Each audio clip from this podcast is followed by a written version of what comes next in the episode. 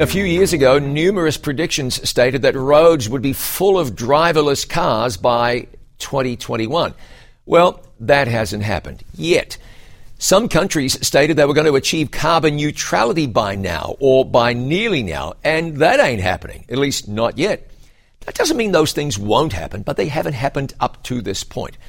There's another prediction that hasn't yet come to pass. Paul wrote, The Lord himself shall descend from heaven with a shout, with the voice of the archangel, and with the trump of God, and the dead in Christ shall rise first. That's 1 Thessalonians 4.16. Hasn't happened yet, has it? But it will. The Bible is full of predictions about the return of Jesus, and they're all accurate. They haven't yet come to fruition, but they're going to. And we can expect them to do so soon. I'm John Bradshaw for It Is Written.